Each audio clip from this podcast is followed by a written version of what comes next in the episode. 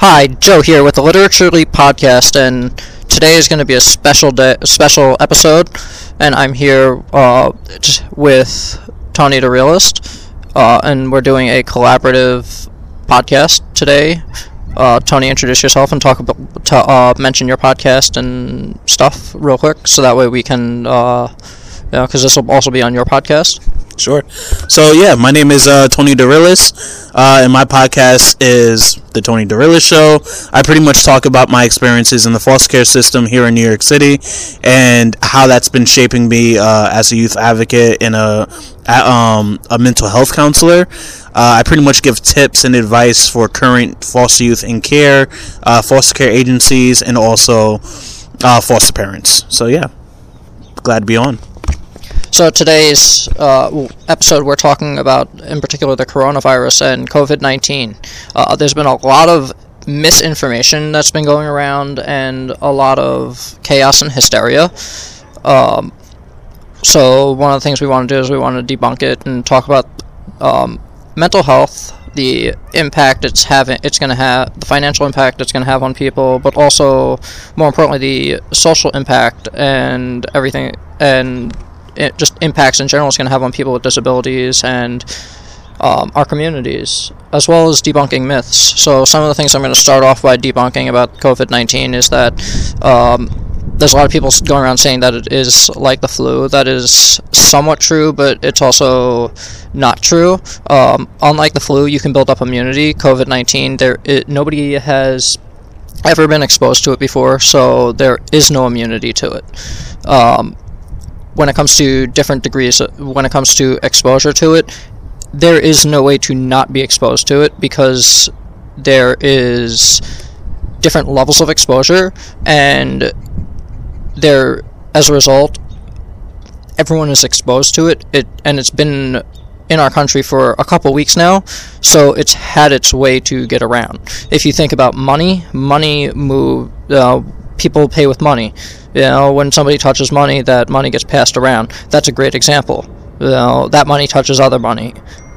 Um, CD, the CDC ha, has encouraged people to watch The Walking Dead. I think that's actually it's Walking Dead is a good show to watch and learn about that. But I think a better example would be watching this uh, a show called The Strain, and um, that show actually has a lot of scientific backing behind it on and even uh, the main one of the main characters is with the CDC is a member is is for the CDC. Uh, you know that was in the show. You know that was uh, the the character that he played was somebody working for the CDC, and it's about a virus. Um, and one of the you know with social isol when, when it comes to COVID nineteen social distancing is important, but when it comes to people with disabilities, um, there's going to be an impact on that when um, because people that means people are going to have to not have as much contact, not be around as much people. It means people work is going to have to be limited. When it comes to work, people who work with people with disabilities, that means those people are not going to have as much, aren't going to be able to help the people with dis- people with disabilities as much um, with what they with teaching with life skills stuff like that, um, and that that's going to have an impact. Also. Uh, direct support workers generally don't get the same rate of pay, and they also don't get the same. They don't get state benefits like uh, uh, regular um, state, you know, state mandated workers do. As a result, that's going to have a financial impact on people um, in in that field. When it comes to the people with disabilities, it's going to have a direct impact because they're not going to get the same type of help that they need. People who have mental health or have um,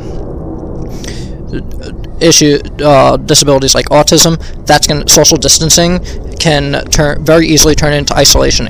Isolation because of um, the way that, because of that, people who have anxiety, it the hysteria is amplifying the everything. Uh, so that's really really important to note and you know we want to prevent that. And so it's about social distancing does not mean isolation. It means social distancing. It means limiting. It doesn't mean not having contact at all um, at the uh, at the end of the day, what it seems is a lot of agencies are putting their HR departments are putting out information about social distancing and it's it's all it's all to protect the agency. It's not to protect the families. It's not to help the the workers. A lot of the agencies are saying that people have to use their paid time off. Well, that's only helpful if people have the workers have paid time off. Um, there are also going to be workers out there who are going to put themselves on the front line and help others before helping themselves. Um, and that's also important to note. Um, those workers, if they hit overtime, guaranteed, some of them are going to get in trouble for hitting overtime because a lot of those workers, a lot of the agencies don't like paying overtime. Um, small businesses are going to have a immediate impact. Um, some things that you can do though are, you know, if you're if you have to, you know, obviously staying home. You know, if you're sick, definitely stay home. Um, one of the things that you could do though is if you have uh, to go if you have to go out go out for short you know short periods of time if you have to you know if you have older family members, spend time with them. That's really, really important. You, people who have a lot of time off now, people are going to have a lot of time off. It, you can, for those people who can work remotely, mental health counselors encourage topics like, encourage doing things like telemedicine. That's super, super important, super, super useful. Internet is a utility, it's not a luxury at this point. Almost everyone has smartphones. Um, utilize that you know, there are plenty of free Wi-Fi access points. Again, utilize that. Um, there's lots of ways to get information out there. Um, when at, at the end of the day, also you could uh, you know there are various things that you could do to to you know keep yourself entertained and what and you know during during times where you have to stay inside. Um, you could watch, as I mentioned, watch TV, watch something you know, something like the strain. You could read. You can write. You know, write a journal. You know, that's super super important. Especially if you're a, if you're directly impacted, write a journal about how this is impacting you. Write a blog. You know, do podcasting like I'm doing right now with Tony. Um, these are all you know if you have a pet play with a pet these are all various different ways that you can you know uh, do you know things that will help in you know in the end at in the end of, at the end of it and especially journaling because that will count as a you know medical it could potentially even count as a medical journal you know or a mental health journal um, I, I, I myself do mental health journaling and I track my mood and stuff like that. I find I've found that to be incredibly helpful for myself as a whole. And um, i am actually going to pass this over to Tony now and have Tony talk a bit on his thoughts and everything. Yeah, sure. So, uh, yeah, I pretty much co-sign a lot of what he's saying. Uh, I also want to kind of break down exactly what is social distancing, what is quarantine, and what is isolation. So, uh, a lot of this is uh, as a mental health counselor. I do think it's important that safety is the absolute biggest priority. Uh, in terms of social distancing, it's uh, social distancing is a way to keep people from interacting closely or frequently enough to spread an infectious disease. Schools and other gather, uh, in other gathering places such as movie theaters may close, and sports events and religious services may be canceled. The quarantine uh, also separates and restricts the movement of people who have been exposed to a contagious disease to see if they become sick, and it lasts long enough to ensure the person has not contracted an, an, an infectious disease. Uh, the isolation port comes in where it prevents the spread of an infectious disease by separating people who are sick from those who are not. And it lasts as long as the disease is contagious. So I do co- pretty much co-sign everything that uh, Joe has been sp- speaking about, and I do think that uh, I can only speak on you know, here in the city where it's like very rampant, honestly, uh, it's really changed the scope of how people interact uh, as of recently. Uh, I'm not sure if you guys have seen some of the stores, but a lot of them are closed out. There's no more, uh, you know, toilet tissue and hand sanitizer is not even being uh, reproduced, and a lot of the stores are just uh, putting a stop to a lot of people uh, coming in and just buying up a lot of things.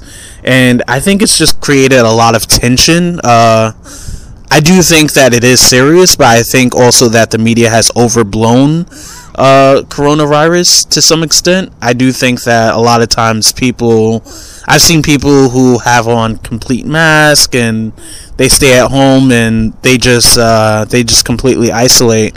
And I do get that. Uh, you know, it, it is um, young children and senior citizens are more susceptible to the coronavirus than other people, but I think it's really just keeping safe. Just keep continue continuing to wash your hands, continuing to use hand sanitizer, minimizing contact with large groups of people, um, and you should be okay.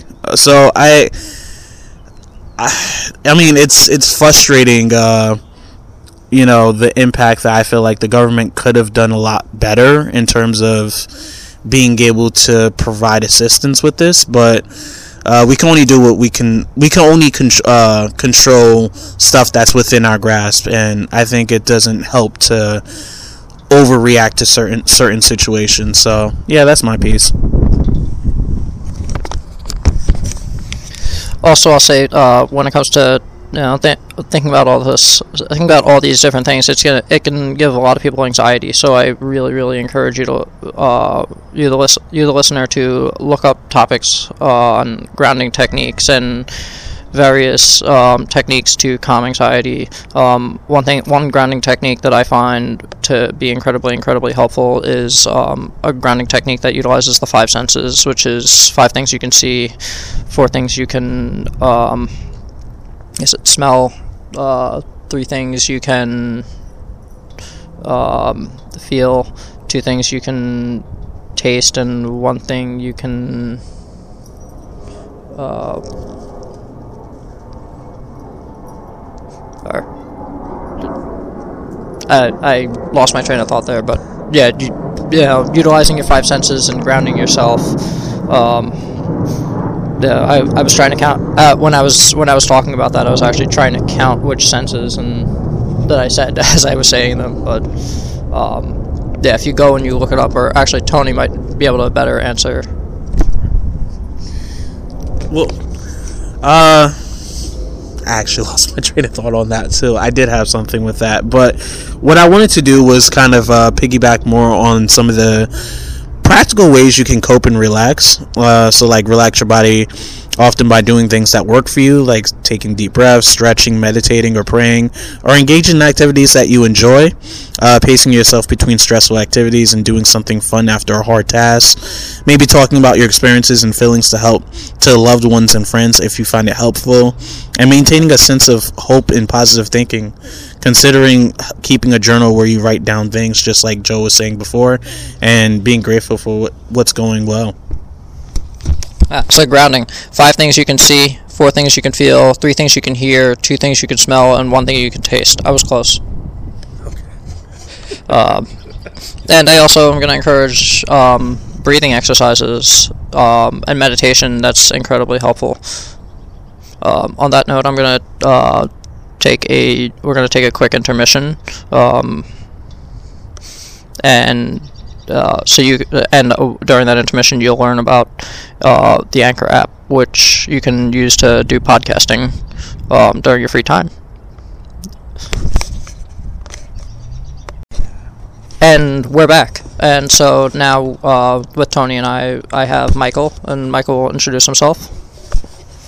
Hi, I'm Mike Sealer. I'm a graphic designer and 3D artist. Um, I'm the creator of Phaneron Resider. If you haven't seen it, you should check it out. It's an awesome website. Um, so I'm here being asked about my experience with COVID-19, which is short for Coronavirus Disease 2019, because that's when it started last year, um, and now it's here in the United States, and uh, I'm kind of sick of hearing about it, and I've only been hearing about it for about a week, and I'm already sick of it. Um, I, I see a lot of people, especially above the age of about 40, who constantly watch the news and become paranoid, and that paranoia is extremely contagious. Um, which is why you just heard, um, you just heard Joe speaking about grounding techniques, because we're gonna need those um, to handle that. Um, personally, I'm immunocompromised right now. Um, and if you look on the internet, you'll see people telling you that immunocompromised people should be extra careful. So, um, basically, because of my cancer diagnosis, I have a lower blood count, so I'm technically more likely to get infections. So, because of that, hold on, let's let this plane um, pass by because it's extremely rude. Okay, so because of that diagnosis, I can't really, you know, joke around about it or be as casual as some other people. But um, because of that general paranoia I would already be experiencing, that's being compounded by the paranoia that's being given to even healthy people for the virus. So I'm experiencing double that. Um, but the thing is, um, I still have a working immune system, which is why I'm, you know, out in public right now. I'm, I'm just not in like a crowded space. so um, damn, where was I? Okay, so um. basically, I'm gonna have to um, yeah, I'm definitely gonna have to be careful. I mean, that's obvious, but um, the guidelines I've been given to staying, you know, safe are not that much different from what healthy people have been told. Um, you know, isolating myself in a plastic bubble would be a terrible idea. And just remember that the less fresh air you get, the more likely you are to get infected. Like keeping yourself in a capsule for like hours and hours and hours is actually more likely more likely to get you sick. Not even from have another plane passing. Not even from um, the, this uh, coronavirus, but also the um, general illnesses you would get every day. Um, that's why people say you should keep your windows open during the winter.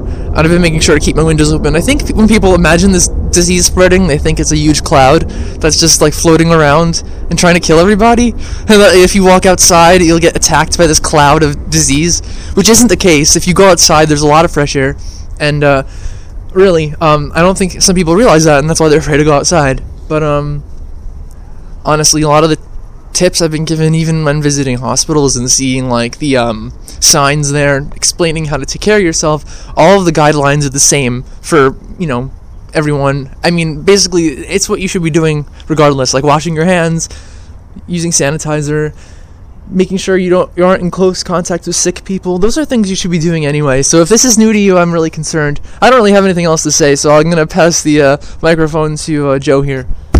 Yeah, that's something I definitely was going to say. Was it? You know, these are all things that you know people should have been doing anyway. Washing your hands, um, yeah, stuff like that. Hand sanitizer, people are going going nuts over, but hand sanitizer actually weakens your will actually weaken your immune system. It really should only be used in small amounts um, and in cases that you really, really need it. Because um, when you use hand sanitizer, it actually destroys the. Uh, you have both good bacteria. You also have good bacteria on your hands that protects you, and when you use it, it actually destroys that. Um, so it actually also get and and prolonged use actually decreases your uh, your immune system.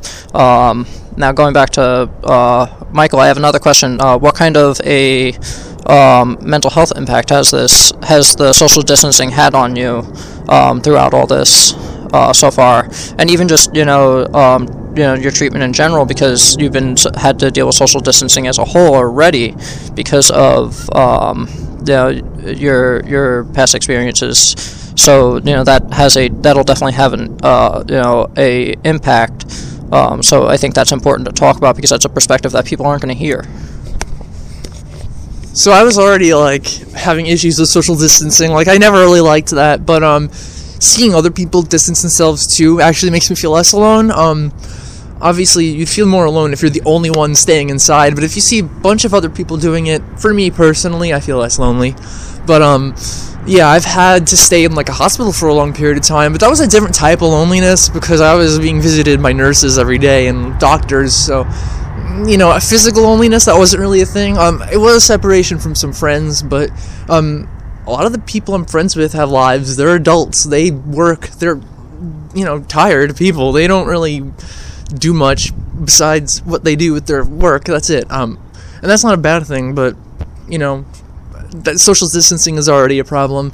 Um, I think that some people are more sensitive to it. I can be, and um, I think there are other people who would be more negatively impacted by this. And I think that the longer this goes, and the more people kind of avoid interaction, the, the worse it will get for anyone who has a vulnerability to, I don't know, um, what's the word? Um, when you're attached to somebody. Um, basically uh, any form of like unhealthy attachment um, codependency um, that's the word yeah um, it can be extremely problematic especially if you're sick um, like in my situation i'm a little worried that you know when i'm getting hospital care in the future i have to get a transplant bone marrow transplant. I'm worried that i'm not going to really have a lot of support from family and friends because people are going to be afraid of getting sick. So why would they want to come all the way to the city and enter a hospital which is one of the places you can get sick from not even just from coronavirus but also other diseases?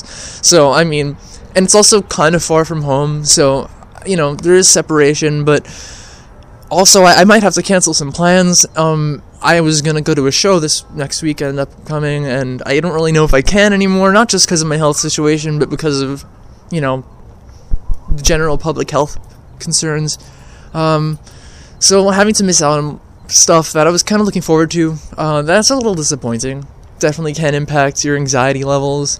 Uh, and if you're prone to depression being alone can definitely impact it which some people don't even realize. And then when they notice that they're alone and that it's causing a problem it just kind of traps them sometimes because they think they can't get out of it. But um honestly i'm not here to give advice but maybe we should give it to someone else. Yeah i'll give it to tony. Yeah, so I had a question for you. I wanted to know, uh, you know, just with like the increase in anxiety and just feeling, uh, you know, the sense of isolation. I'm wondering what are some ways that you're able to self care and like just make sure you're doing the best thing you can do in terms of enjoying yourself or just like making the best of your situation. Right. So um, I've been doing things I enjoy a lot more than I was, because originally I was kind of like sacrificing some of my time to make money on the side so that I would survive. And of course, the train and the plane were both passing at the same time, so now you have to wait for their uh, noise to pass. Okay, so I, I was already kind of like sacrificing some of my enjoyment, but um, after being diagnosed with an illness that can technically kill you, uh, not that it is going to, but it could, and I almost did die. Um, after that, I decided, I think for the next year or so, I'm gonna at least spend my time doing everything I enjoy, like working on my craft, my hobbies, my art, all of the stuff that actually makes me enjoy stuff. So um, this isn't a phone. What is this? That's a recording device. Oh, um, yeah. So, anyway, um, just having like a purpose in life really helps. But um, I think that also increases your fear of getting illnesses, and that's why people are afraid of it. They have things they want to do, they have things they want to enjoy in life, and they don't want those opportunities sabotaged. So I can see why it's like hard for people to just you know have fun. Um, even for me, like, why do I want to commit to certain goals if I'm just gonna die? Well, that's kind of irrational.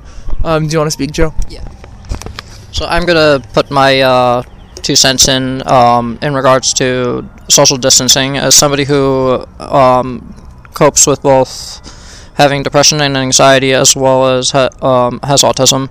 Um, for me, social distancing um, really has an Im- has a it has an impact on me because um, being around people it can both cause anxiety, yeah, increase my anxiety depending upon, but also it can help relieve anxiety. Um, and as a result, it you know, but the worst feeling is feeling alone. And when people social distance, um, that can, in my case, it can very easily turn into isolation. And isolation then you know can get very very dark, and you know that's when you know the depression hits. Um, and depression can very easily turn turn into something completely even even worse. Um, yeah, uh, I'm gonna pass it over to Tony because he, I'm sure he has some thoughts on this topic as well. Not really. No, okay, uh, but um, just you know, in general, um, I think that you know it's gonna this is gonna uh, impact pe- a lot of people differently, um, depending upon and you know mental health is definitely gonna be a pri- is definitely a priority, and um, it, not that it wasn't a priority before, but I think now it's gonna be even an even bigger priority, and um, really um, putting an emphasis on that. Um, I guess uh, that'll be it for this segment of the show. Um, uh, wait, what's Yeah, I was just gonna. Uh, oh Tony has something to say. I was just going to give some resources uh, for anyone who's feeling overwhelmed. Uh, as a mental health counselor, a lot of times I deal with people who are just experiencing some kind of crisis or they just feel overwhelmed in their situation. So I do want to, uh, you know, if you're feeling overwhelmed with emotions such as sadness, depression, anxiety, or feel like you want to harm yourself or someone else, I would advise calling 911 or the National Suicide uh, Prevention Lifeline at 1 800 273 TALK or 1 800 273 8255. Um, and I also want to. Um, kind of talk about what to expect and like the typical reactions because everyone reacts differently to these sit- stressful situations you know in this case infectious diseases uh, outbreak that requires social distancing quarantine or isolation like uh, joe and mike have been talking about. And i do think that uh, you know anxiety worry fear um, it could be related to your own health status, the health status of others whom you may have exposed to the disease, the resentment that your friends and family may feel if they need to go into quarantine as a result of contact with you, the experience of monitoring yourself or being monitored by others for signs and symptoms of disease, uh, among other things. But some of the resources that I kind of want to give to you guys is the hotline uh, SAM HSA disaster dis- distress hot, uh, helpline. Uh, 1 800 985 5990. It's available in English and Spanish. Uh, they also have SMS, and uh, the website is also disasterdistress.samhsa.gov. Um, and then they also have the National Suicide Pre- Prevention Hotline, like I mentioned before, and also the Treatment Locator, which is behavioral treatment, behavioral health treatment uh, service locator. So, find findtreatment.samhsa.gov forward slash location forward slash home. So I just want to give these uh, these different resources. Maybe these are things that you guys can utilize. And I do think that I, I do want to uh, you know just stress again that uh, in, safety is definitely a priority, and that you know just spend time with your loved ones and really find time to self care whenever you get the chance. So appreciate it, guys definitely, you know, use this as an opportunity to turn, you know, something that the the media is turning into a negative into something positive. You know, channel those emotions, and really, it's so important to spend time with your family. Um, you know, because we don't get enough time to spend time with our family, you know, in society, and that's super super important. Um, till next time.